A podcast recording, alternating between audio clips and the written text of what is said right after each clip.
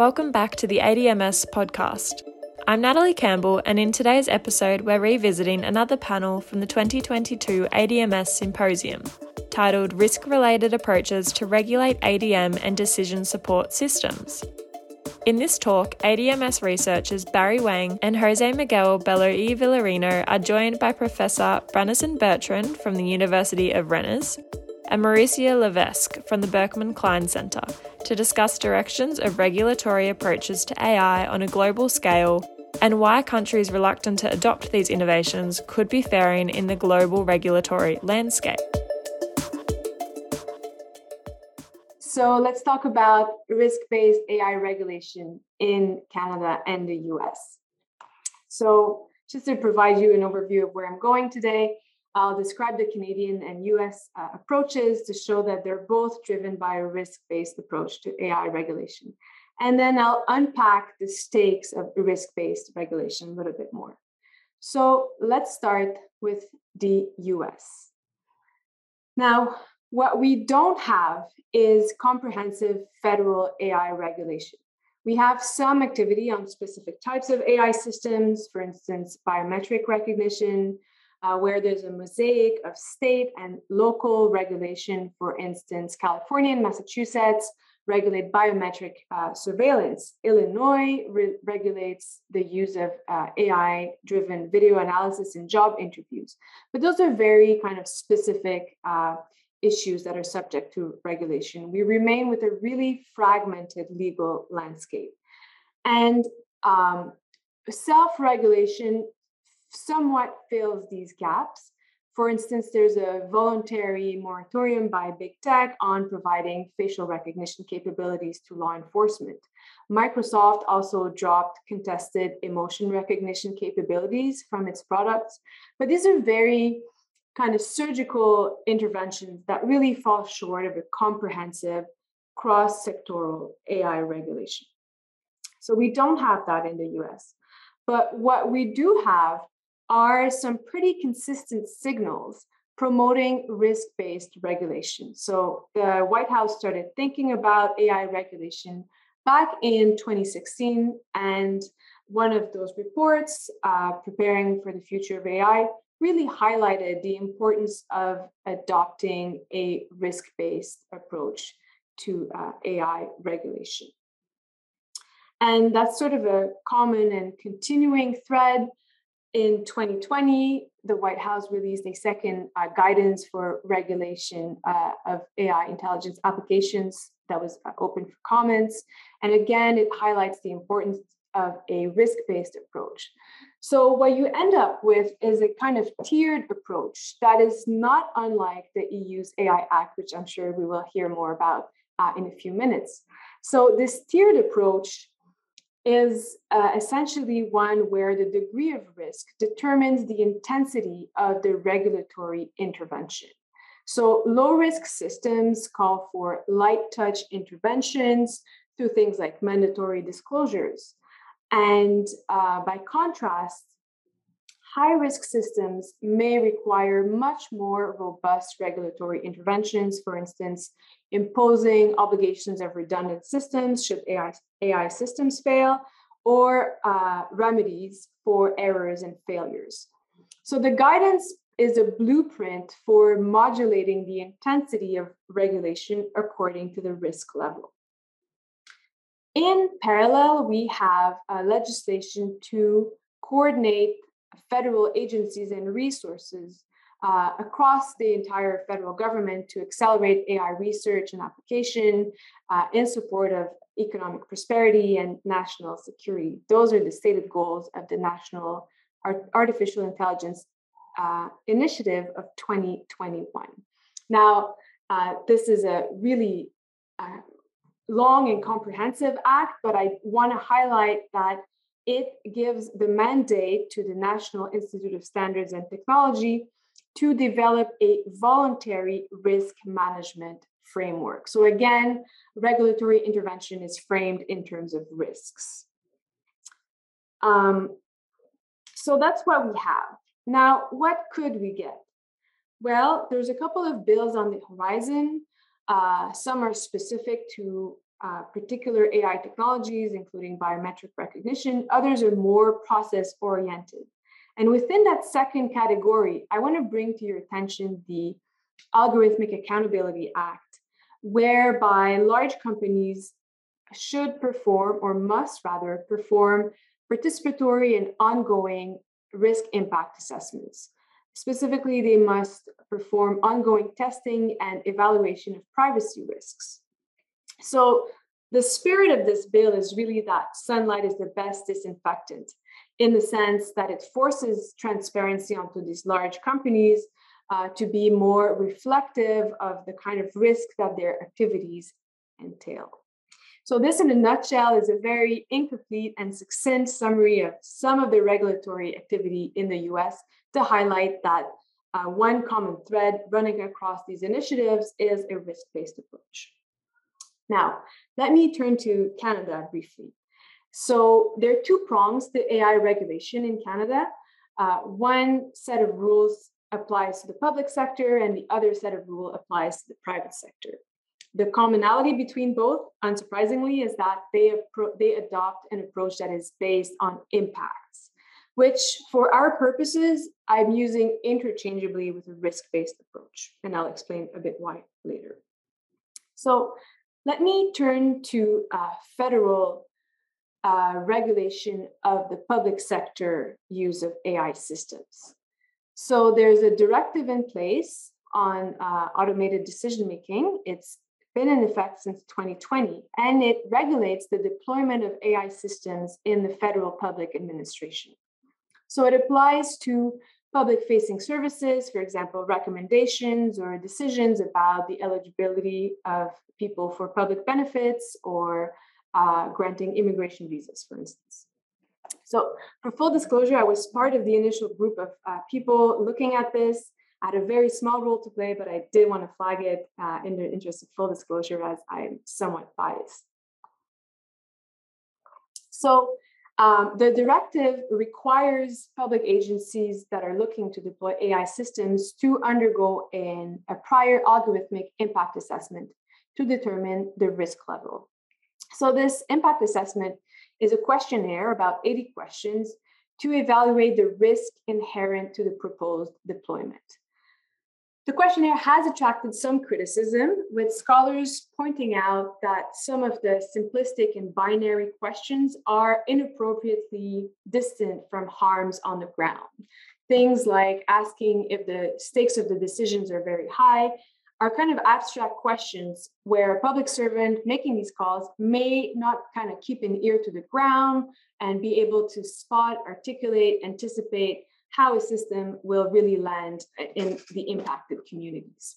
Uh, at any rate, the outcome of the questionnaire is a classification on in one of four risk categories, which are meant to convey the intensity, reversibility, and duration of the impact. And the higher the level, the more requirements apply. So if I take the last one, level four, uh, one would need to undergo prior peer review, notify users that an AI system is involved, describe its training data, have a human in the loop so decisions aren't fully automated, and importantly, include a meaningful explanation for an adverse decision. So, for instance, a decision that uses an AI system to deny a benefit or service. So, that's for the public sector. Moving on to the private sector, we have a new bill in town uh, brand new from June 2022. It's a first pass. It's going to go through more uh, parliamentary debate and hopefully public consultations. Um, the important point I want to highlight is that it is an embodiment of a risk based approach, insofar as you can sort of draw um, low impact systems, which are subject to kind of minimal obligations, and high impact systems, which are subject to more demanding obligations, including the ones you see on the screen, hopefully. So things like uh, mandatory harm and bias risk assessment, uh, transparency obligations. So a public description of the system, both from the manufacturer of the system and the entity using it. So again, there's some links to be made with the EU proposed AI Act, where uh, uh, the providers of the use and the users of the system also have different uh, transparency obligations. And uh, lastly, these higher impact systems, uh, should they incur serious harm, that harm has to be uh, reported to public authorities. So a lot of the obligations in the Act hinge on this high impact classification. So this is another way to say this is a risk based approach. Now, um, this isn't the focus of today's presentation, and in the interest of time, I'll just briefly say that one of the issues with the bill as it stands is that a lot of the actual substance of the uh, law are yet undefined. They are delegated to rulemaking. And that is not uh, very different from some of the issues that people have with uh, technical standards being kind of the last mile implementation of AI regulation in other contexts. Um, so, in the AI uh, bill in Canada, the government will basically get to define what is high impact. And um, that is sort of the core element of the law because it's like the door that one has to pass through in order to be subject to uh, the really uh, stringent obligations that I've just mentioned earlier. So, just to do a quick recap, the US consistently champions a risk based approach to AI regulation. It has uh, emitted these signals in sort of guide, policy guidance document. The new Algorithmic Accountability Act uh, is also an embodiment of that insofar as it imposes a privacy risk assessment. And that's just the latest development in, in this trajectory. As for Canada, the public sector already implements a risk based approach with this kind of four tiered um, risk levels for using AI in the federal service. And the proposed bill that would apply to the private sector also has this philosophy through higher obligations for high impact systems. So, with this in mind, I want to unpack uh, a little bit what it means to engage in risk based uh, regulation. And if somebody wants to give me a pointer on time, I think I have about five minutes left, but I'm happy to go a little bit faster five since minutes, I know we're started. Perfect, thank you. Great. So, what do we mean when we talk about risk based regulation? Well, it's about modulating the intensity and the modality of regulatory intervention according to the risk level. So, on screen, you see one framework here by Black and Murray, uh, offering uh, one avenue to adapt regulation to the type of risk that you have. So, we won't go through all of them, but just to take the last one at the bottom uh, row systemic non compensable risk. Well, uh, this would mean highly restrictive ex ante regulation on the development and the deployment of some technology, as well as trialing. So think about uh, GMOs, stem cell research, aviation, nuclear uh, power. So these would be pretty restrictive uh, uh regulatory approaches, if you will. And against this backdrop, I want to just kind of pause and say that there's a narrative that pits risk based regulation as uh, opposed to a precautionary approach, as if they were completely different. And I want to push back against that a little bit. First, I'll define what a precautionary approach is, so, when there is uncertainty about the risks of serious or irreversible harm, the onus is on the proponent of a technology to prove its safety. So, this comes to us uh, through the environmental law space, and it could be more robust as a principle rather than a soft approach. But uh, the points that remain is you're looking at uncertainty about risks to make a decision about uh, whether to shift the onus on the proponent of the technology to prove that it's safe. And the US has explicitly rejected the precautionary approach in its uh, stance on AI regulation, saying that it imposes an impossibly high standard that society, uh, uh, such that society will be prevented from enjoying the benefits of AI. And I want to push back against that because I think it conflates the precautionary approach with an absolute ban. So, this is not what we're talking about with a precautionary approach. Rather, it just says slow down. You need to positively prove safety. Uh, so it's about imposing more ex ante safeguards, but it's not necessarily red lines like we see in the AI Act uh, you know, with a ban on remote biometric identification by law enforcement in some contexts. Um, moreover, the precautionary approach still uses risk as a core criteria. So, at a very high level, it is a risk based approach. The uh, way to decide whether or not to apply it is if there's uncertainty about the risk of serious and irreversible harm, as you see underlined here in the last row. So I think that we're we can combine the kind of traditional way of thinking about risk-based frameworks and the precautionary approach under one umbrella because they're just looking at risk from a different lens. Um, in uh, the context of the precautionary approach, you're focusing on whether there's uh, serious or irreversible harm. Whereas if you're looking at kind of the traditional risk based framework, it's more about whether the harm is uh, um, uh, individual or systemic, or if it's com- compensable or not. So, this is my argument that they're more like close close siblings than distant cousins. They may fight, but ultimately they're still in the same family. So I'm going to close uh, with this question I want to leave you with, which pertains to the cost benefit analysis underlying the debate about risk based regulation. If we zoom out one level, risks are just part of the cost in the cost benefit analysis. Um, the real issue is the legitimacy of pitting costs against benefits, mostly uh, when the benefits are economic and the costs come to individual rights or environmental risks and so on. So the real question becomes are there risks not worth taking? Are there unacceptable costs, even in the light of tremendous economic benefits? And this echoes a common civil society criticism that a risk based approach is really incompatible with a rights based approach. What I think they're saying is you cannot take any risks with regards to right. Uh, ultimately, a cost benefit analysis that dilutes rights as the cost of doing business is incompatible with this categorical conception of rights. You cannot take risks uh, when it comes to violating rights just a little for innovation's sakes because rights are non-negotiable. They cannot be weighted against other interests like industry growth. Last point, equities. Let's think about who bears the brunt of the cost and who bears the benefits.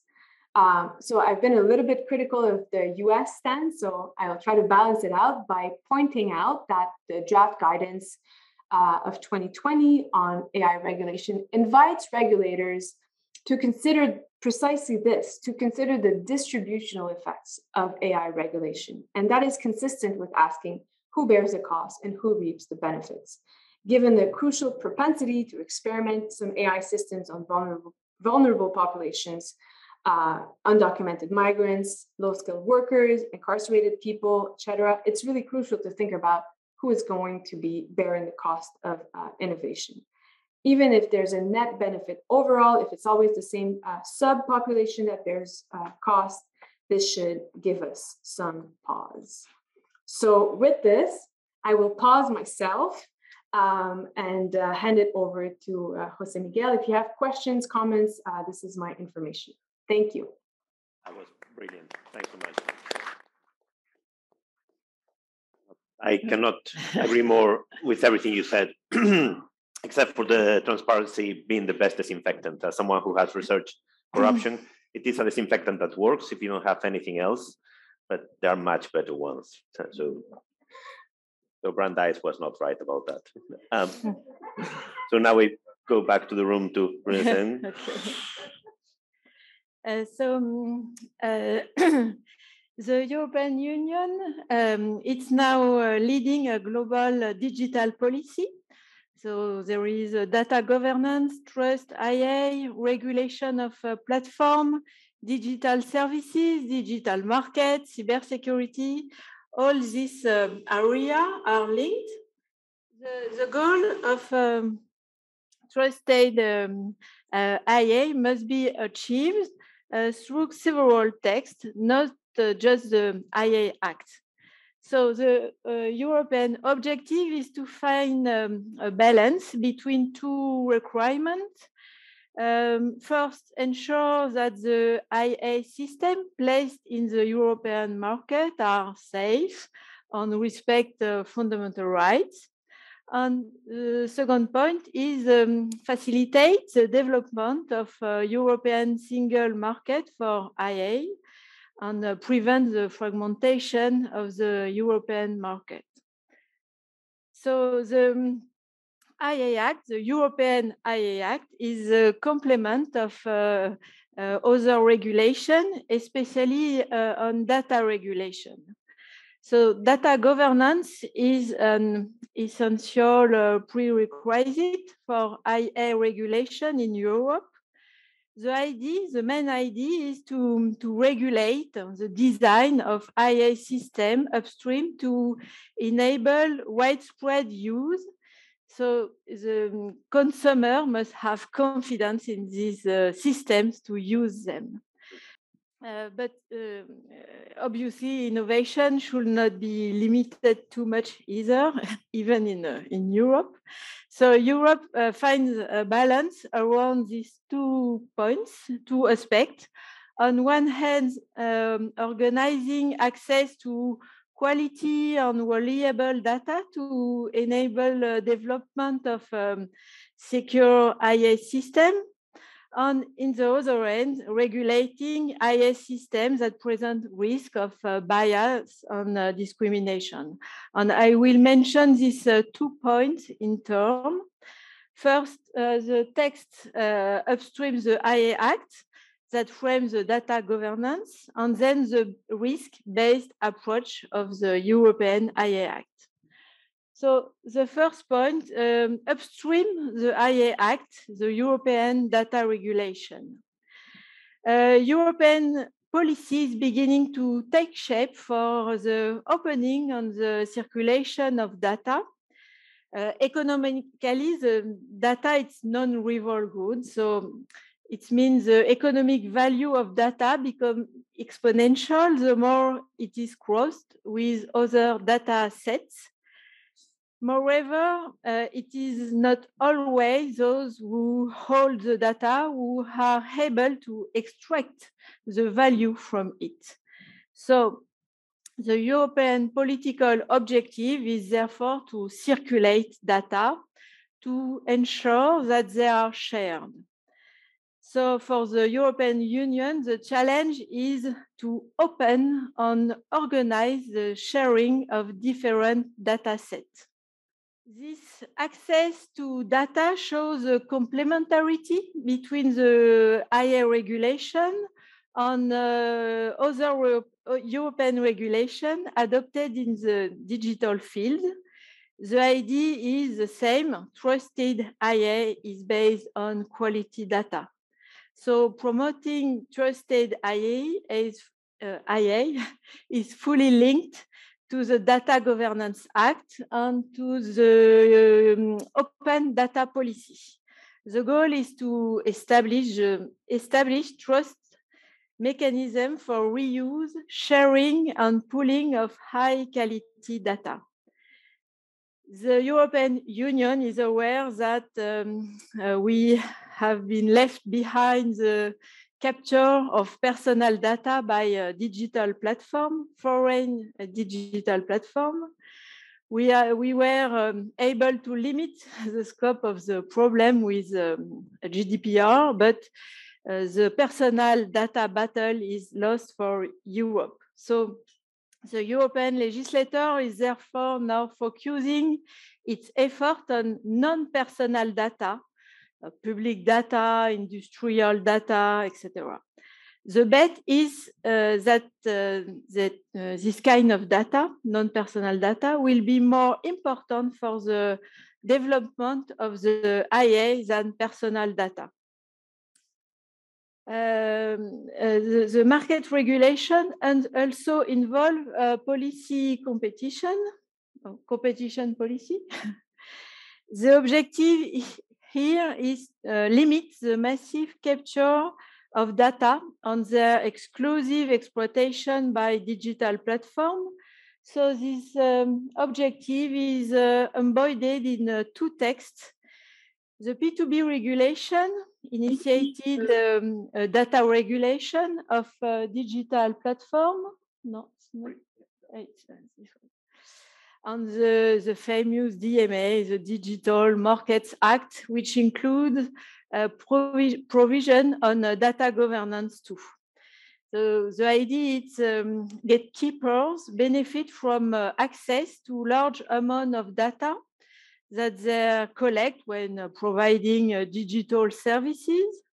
And the DMA organize uh, effective and immediate access to data generated when using digital platform to prevent gatekeepers from limiting industry innovation for the um, development of high-risk IA system, this text try to make high-quality data sets available. In addition, uh, European Union wants to create European common data space to, to facilitate uh, this data sharing. Uh, the challenge here is uh, the same, is to enable re reliable, accountable, and non-discriminatory access to high quality data for training, validating, and testing IA system. For example, at the moment, European Union is setting up an European health data space. My second point is um, um, the European approach, uh, the regulation modulated by, uh, by the risk. In this context, uh, the European Union proposed a general approach to IA. The choice is uh, a general approach and not a sectorial one. However, this uh, regulation is uh, asymmetric it does not concern all the IA systems. It is a graded approach uh, according to risk. IA applications are classified according their level of uh, risk. So there were other uh, regulation uh, choice possible. The, the first would have been to adopt an ad hoc sector by sector approach. Uh, this kind of uh, sectorial uh, logic would have consist, for example, in uh, differentiating the regulation of uh, IA according to whether it is uh, applied to, to health issue, to student grading, to the evaluation of a person ability to repair a bank loan, for example. A sectorial regulation would have um, um, um, um, um, consist in uh, considering, for example, that um, medical matter are uh, by definition uh, uh, important risk. Except that a more refined approach has been favored. Uh, uh, we can consider that um, managing hospital appointment system in an automated way does not have the same impact uh, as using IA for diagnostic or decision support. So this siloed, this sector-based logic has been discarded in favor of a risk-based approach you tell me when I, because I'm fully lost in, in, time this morning. So you have to miss another five minutes. Okay. Um, uh, certainly, there is uh, some specific rules uh, for IA in other uh, European texts for autonomous cars or for aviation, for example. But essentially, the idea is to have a general approach covering whole area. I would like to point out that um, there is an exception for military field, which is not governed by the, the text. Another legislative choice would have been to set mandatory requirement for all the IS system, so regardless to, um, of the level of risk they present, each normative option uh, was assessed for economic and social impact and the preferred option is uh, regulate the IA risk system only. The challenge here of this uh, uh, risk-based approach was to reach the best conciliation between respect for fundamental rights on IA security on one hand, on uh, limiting uh, compliance costs on the other. So the risk assessment must di distinguish IA system between, between uh, uses of IA that create uh, unacceptable risk, high risk, and low or minimal risk. So there is a, well, uh, so it's maybe too much, but uh, European texts are, are very strong. Uh, so there is a prohibition of a certain practice. Uh, for example, um, I don't tell everything. The um, kind of practice, practice prohibited is, for example, um, a system who, that exploit vulnerabilities due to the age or physical or mental disability of a group of people. And um, IA Act also prohibits uh, IA uh, social scoring um, uh, by uh, public authorities, by public authorities only. And uh, finally, uh, the use of real-time remote biometric identification system in public area for law enforcement purpose is in principle prohibited. In principle, because there is um, there are many exceptions. Uh, for example, if it's uh, necessary to search uh, certain uh, victim of crime, uh, such as missing uh, children, for prevention of terrorist attack. For IA systems, there is specific requirement uh, the, IA risk uh, are those that present significant risk to the health, uh, safety, or fundamental rights of people. The, the classification of um, an IA system as a high risk uh, uh, um, is um, based on the purpose of the IA system. So we have two broad categories of uh, high risk IS system.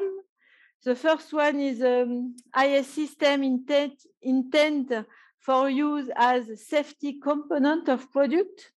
Uh, IS system used for machine or medical devices, for example. And the second uh, category is um, autonomous AI systems that raise questions about respect for fundamental rights. And there is a list which may change. So the list is substantial. For uh, um, any example, um, management of uh, critical infrastructure, uh, road traffic, electricity, uh, etc. Education, uh, for example, a system intended to be used to determine access to educational institution or for, to evaluate students, uh, access to public services and uh, social benefits, law enforcement uh, authorities, migration, asylum and uh, border control management. And last one, administration of justice and uh, democratic processes. So I want just to highlight, highlight if I have two minutes. uh, there is some doubt have been raised about the appropriateness of an exhaustive list of uh, IA risk systems that exclude uh, certain use deemed uh, risky such as uh, insurance uh, premium determination. And, on, and it was also pointed out that um, this list did not take sufficient account of more general or collective risk, risk to a group of individuals or risk for society as a whole. Um, the text uh, sets requirements for um, IA risk IA system with respect to data governance, uh, documentation and record keeping, uh, transparency and um, human control, robustness, accuracy, security, etc. There is a minimum requirement. Uh, so there is a significant flexibility. IA system providers can in some way choose how to apply, uh, how to comply with this uh, requirement. Uh, there is also um, specific rules, transparency rule for um, uh, IA system intended to interact with uh, physical people, to emotion recognition and biometric categorization system, and to IA system uh, used to generate or manipulate image or audio or video content, the, the deepfake. On the last, uh, no, the last category, it's for low or minimal risk uh, IAs. Uh, it, there is there will essentially be self-regulated through um, code of conduct. So I'm stop here. Sorry for my English and uh, thank you for your attention. Thanks so much. was great because uh, it was also the first part was I think very important because when we look at the regulation in the EU we tend to forget that data quality data which is non-personal data we are always looking at the GDPR and we forget all these new uh, rules that are coming to make all the, the type of data available and what they can do with it and the quality data as part of the regulation of AI. So Barry, as he goes. All right, so today I'm going to talk about a, I'm going to um, talk through some of the approaches to AI regulation in China. And there's so much happening, and I just want to provide a high level overview for everyone so that you can kind of make sense of what's happening in China. And I'll first start by giving some background on Chinese AI policy, because I think it's important to contextualize the recent regulatory developments um, with the policy in mind. So, the most important policy document to be aware of is the New Generation Artificial Intelligence Development Plan, the AIDP, issued in uh, 2017 by the State Council, which is the chief administrative body in China. And prior to this document, AI policy was scattered and treated as you know, one of many technologies. And this was the first document where AI was treated as its own technology vertical and um, and kind of has a centralized um, kind of centralized planning around artificial intelligence. And the AIDP um, can be split into the strategic objectives of the AIDP can be split into three dimensions geopolitical, fiscal, and legal and ethical. And it sets out three key timeframes to achieve certain goals. And I know the text is a bit small, but essentially by 2030, um, China wants to be the world innovation center for artificial intelligence. At a fiscal level, um, China wants a domestic core AI industry to be worth 1 trillion yuan. And in terms of legal and ethical, they want to refine and complete laws and standards relating to emerging technology. So in terms of the implementation of the AIDP, there's often a misunderstanding that the implementation will be centrally enacted, but in reality, the implementation of the strategic objectives happens at local, uh, happens through collaboration with private companies and local governments, and in this view, the AIDP can be viewed as a document which nudges and coordinates and also de-risk and actively incentivize local AI projects. And the way this is played out in China is through the establishment of AI pilot zones, which can be akin to a regulatory sandbox approach. And currently, there are 17 AI development zones, each with their own specialization. Um, for example, Shenzhen, which is the frontier city of development in China, their specialization is advanced uh, research and development and the production cycle of artificial intelligence. Um, whereas cities like Hefei deals with speech recognition. And in addition to these AI pilot zones, there are also um, national champions, private companies, which have been tasked with specific applications. For example, Baidu, which has been tasked with autonomous driving. And through this approach, um, there is a sentiment that AI is a rapidly changing technology and that to achieve the strategic objectives of the AIDP, there needs to be a process of iteration, experimentation, and to echo a famous Chinese saying, it's very much similar to the process of crossing a river by feeling the stones. so moving on to the AI regulatory environment, I think the best way to make sense of what's happening in China in terms of regulation is through the different branches of the Chinese bureaucracy and often competing bureaucracy and what initiatives they are focused on. So, first, we have the Cyberspace Administration of China. They are the internet regulator and censor of China. And they have quite a high level of maturity in their work, and they're mainly focused on rules for online algorithm uh, with a focus on public opinion. And next, we have the China Academy of Information and Communication Technology. They're an influential scientific research institution under the Ministry of Industry and Information Technology. And they've been really focused on developing tools and certifications around this concept of trustworthy AI, which is relevant to risk management. And next, we have the Ministry of Science and Technology. Um, and their main focus is on developing ethical norms and implementing these norms within company boards and institutions. And finally, we have the Standardization Administration of China, um, which is authorized by the State Council to complete the process of AI standardization. And the remaining of my presentation will be uh, kind of based on the structure uh, I've outlined here. So regulation of online algorithms. So there has been quite significant developments in this space in China.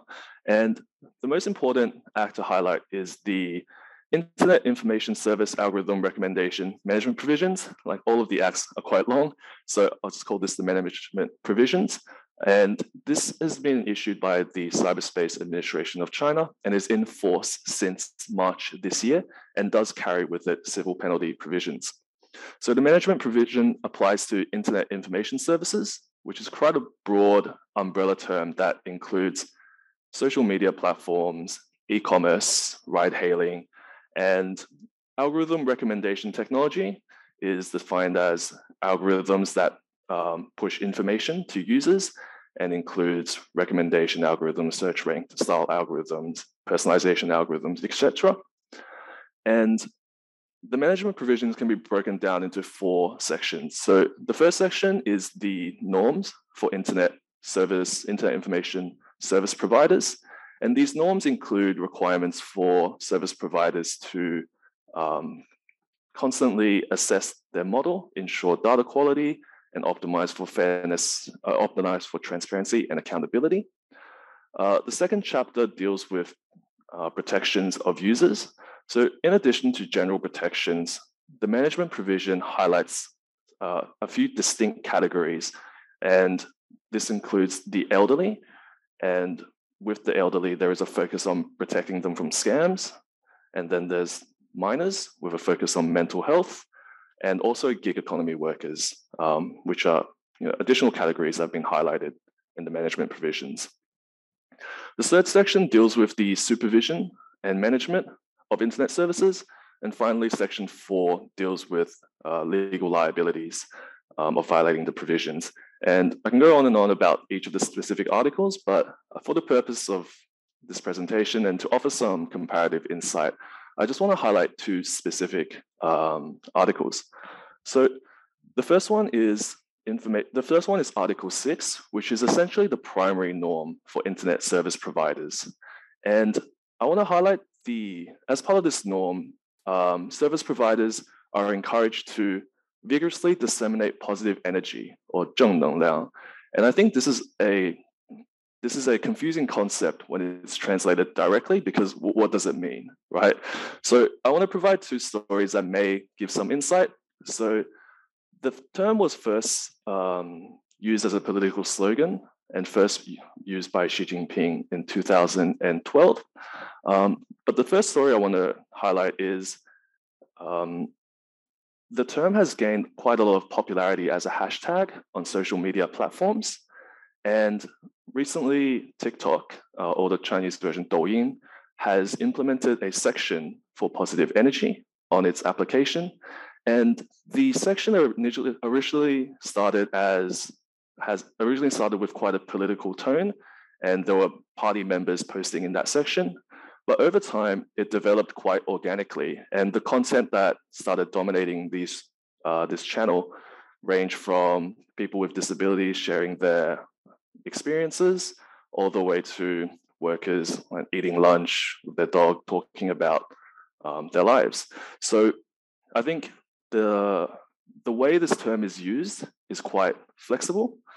Um, and the second story I want to share is uh, more of a personal one, but open to interpretation.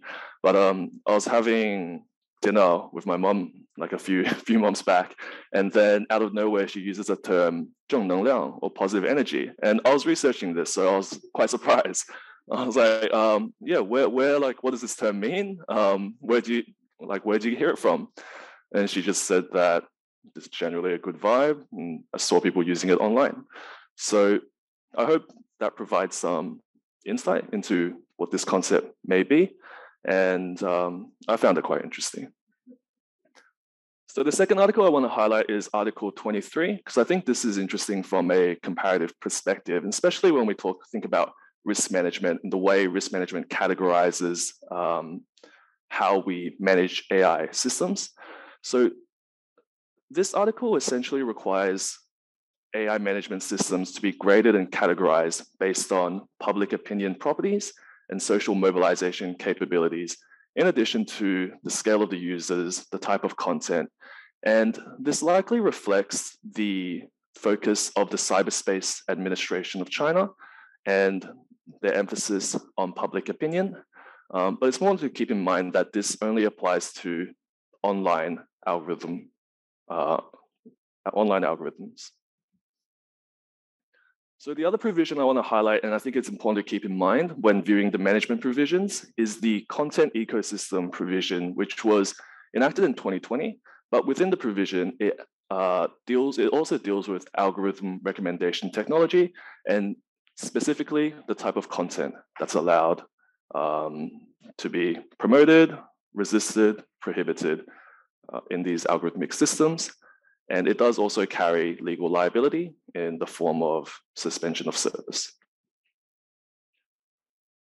So moving on to frameworks for trustworthy AI systems. So trustworthy AI systems have been largely championed by the CAICT, and it's essentially the way they've conceptualized it is very similar to the US and EU, essentially trying to operationalize ethical governance principles through risk management approach.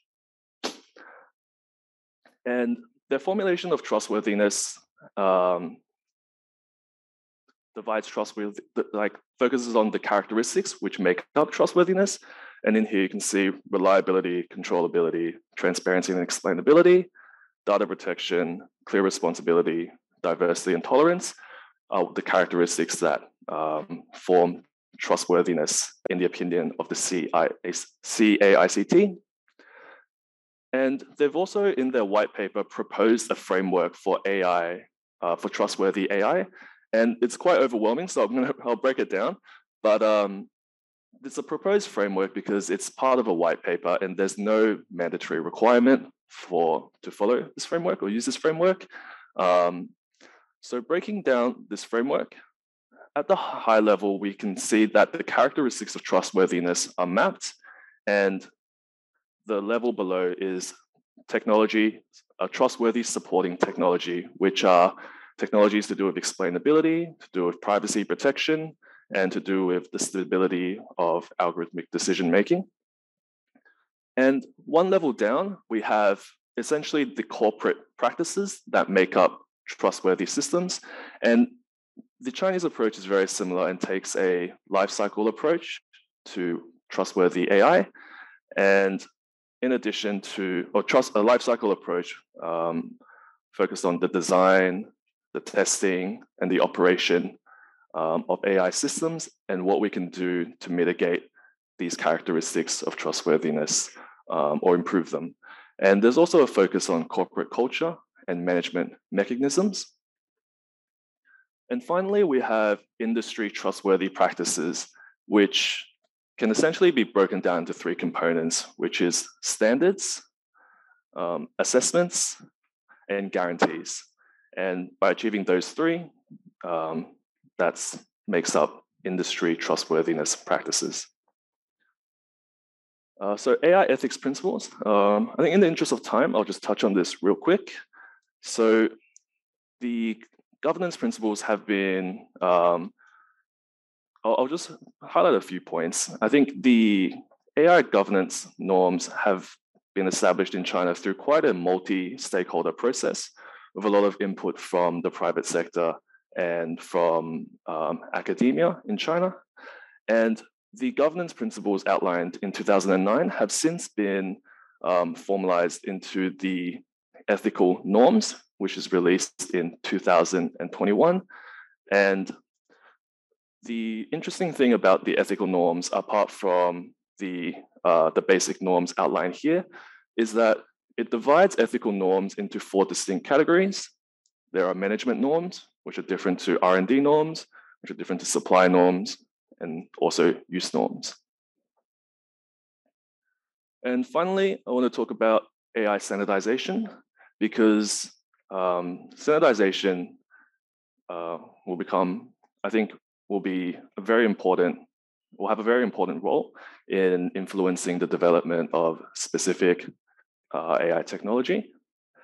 And standardization in China has been carried out by the Standardization Administration, and under the guidelines, um, their objective by 2021 is to clarify the top level standards, and by 2023 to develop standards for core applications. And in the document, they've outlined a AI standards architecture, which is also quite overwhelming, but I'll read through what each of these are. So over here at the high level uh, on the left-hand side, we have what they call the foundational commodities. And these are essentially terminology, um, testing methods that can be applied to all the rest of the architecture. And then B is supporting technologies and products. C is foundational software and hardware platforms, um, including smart chips, cloud computing. D is key common technologies. And this is where machine learning knowledge graphs sit. And from B to D, this is essentially uh, what makes AI work. So the hardware all the way to the software. And then E, we have key field technologies. So this is natural language processing. Um, F is products and services. So uh, smart robots, smart terminals, smart services. And then G is industry applications like smart manufacturing, autonomous vehicles. And uh, D to G can be thought of as uh, the products and services and the outputs of AI. And finally, we have H, which deals with security and ethics.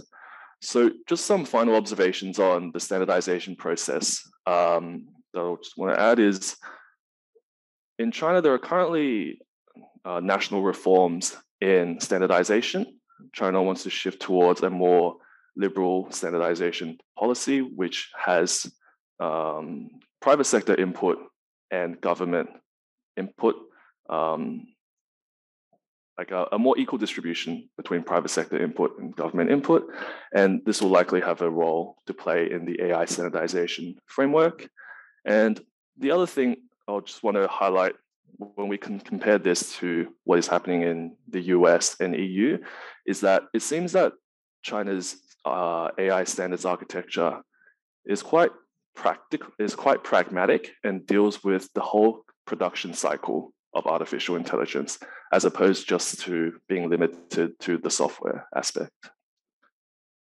And that's the end of my presentation i hope uh, there's some insight that has been thank you very much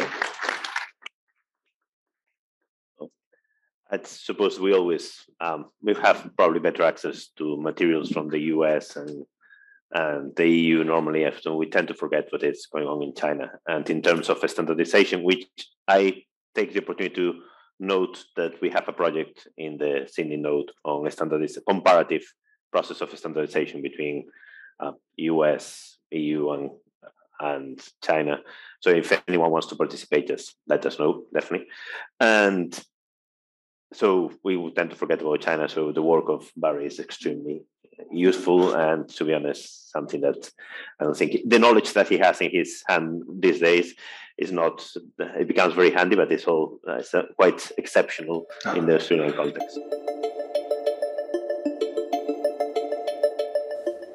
I hope you enjoyed this episode of the ADMS podcast. Visit our YouTube channel at admscentre.org forward slash YouTube for more session recordings from the 2022 symposium.